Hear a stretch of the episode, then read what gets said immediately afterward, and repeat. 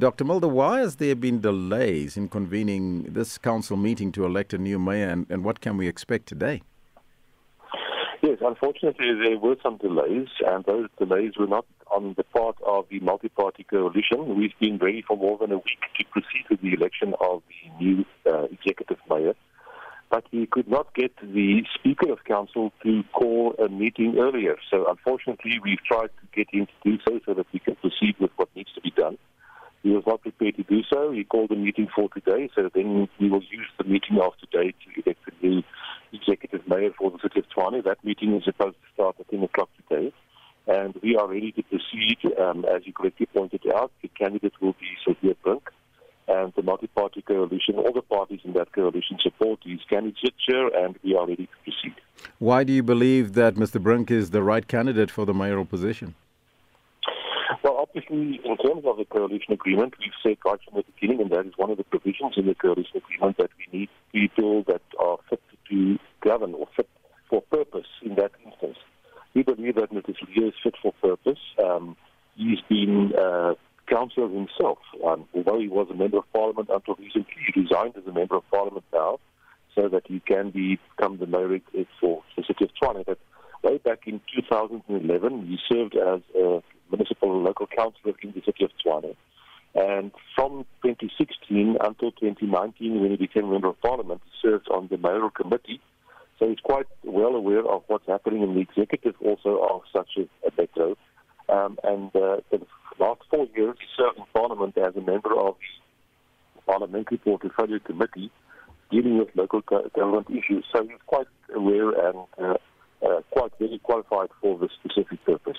There have been many complaints by residents in Tshwane about the lack of service delivery in the metro. Uh, what are the priorities that you would want uh, Mr. Brink to focus on should he be elected? Uh, from the coalition's point of view, the first absolute priority would be the stabilization of the financial position of the city of Tshwane. There are some financial challenges uh, that needs to be stabilized immediately because uh, without that, it's going to be very difficult to do exactly what you just now mentioned, service delivery. And then the second, just as important point would be service delivery. Um, the, uh, the inhabitants and the citizens of the city of Tshwane are absolutely entitled to effective service delivery. And that is what we are committed to, and that would be a priority for all the communities in the city of Tshwane. Uh, all, everybody should have the same benefit.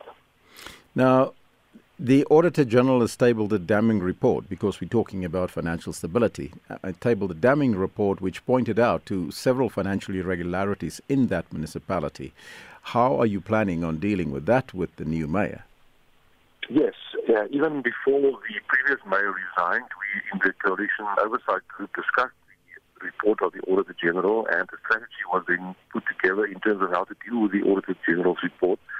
That could not now be implemented because of the resignation of the previous mayor, but that would be a priority immediately for the new executive mayor the moment he gets elected.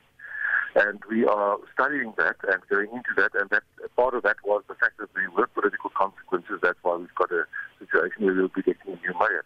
But that is the most important part because some of that, uh, what was found in that report, quite clear to us there was some collusion, there were some problems in terms of certain uh, of the officials in the in the city as well as some of the things that come a long, long way from the past. And all of those things need to be addressed in terms of consequence management, but we are convinced that we can do so. So, do you feel there will be stability in the coalition this time around? Yes, absolutely so. Um, we do have the numbers in terms of the uh, parties participating. The parties participating in this coalition are all committed to form a stable uh, uh, uh government there, and we are ready to do so. And obviously, we will still be under huge pressure because the uh, opposition in the city of Tshwane, the ANC, the EFF, and some of the other parties, will continue to do exactly what they've done throughout since the election to try and destabilize and to topple this government.